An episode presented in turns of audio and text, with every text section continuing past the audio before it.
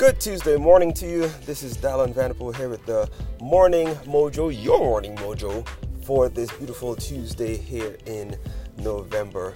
Listen, I want to start today's Morning Mojo with a confession. I got to be honest, I did not have a good Monday. I was not in a good mood yesterday. I wasn't in a good mood Sunday. You know, I had a I had a rough weekend there.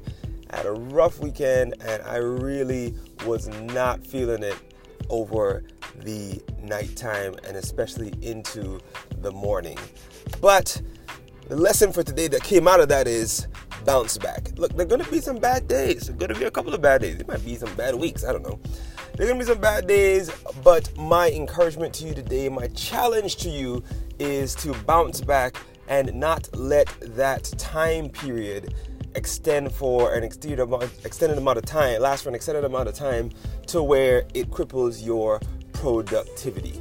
I mean, I was so just thrown off on Sunday that I could barely get any work. I don't even think I got any work done. I was upset at myself. It's just, it's just, it's just a bad time. But you got to be able to bounce back from those times and snap back into focus, right? You got to be able to snap back into focus and be able to get things done when they need to get done. I think that's one of the hallmarks of true leadership. That's one of the powerful things about true leaders their ability to control their emotions. And I think Tony Robbins put it this way he said, you know, be able to master your emotional state, right? To be able to master your emotional state to where you can perform when it's time to perform. You can get things done when it needs to be done because you can you can tell yourself, look, it's time to be happy. It's time to be focused. It's time to be excited.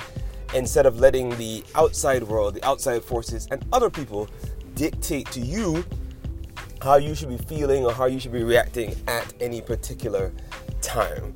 So, my encouragement to you today, like I said, is to bounce back. If you're in a funk right now, if you're in a little fix where your mojo is not quite flowing as it needs to, snap out of it, give yourself some positive self talk, sit down and ask yourself, well, the thing that you are worried about, the thing that's bothering you, will it matter five years from now? Or will you be sitting there thinking, why did I even let that bother me?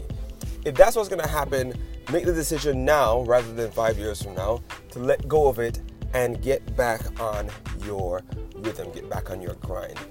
That's the morning mojo for today. If you ever had one of these situations where you felt a little bit off, you felt a little bit, uh, I don't know, off kilter just a little bit, and you had to snap out of it, I'd love to hear about it.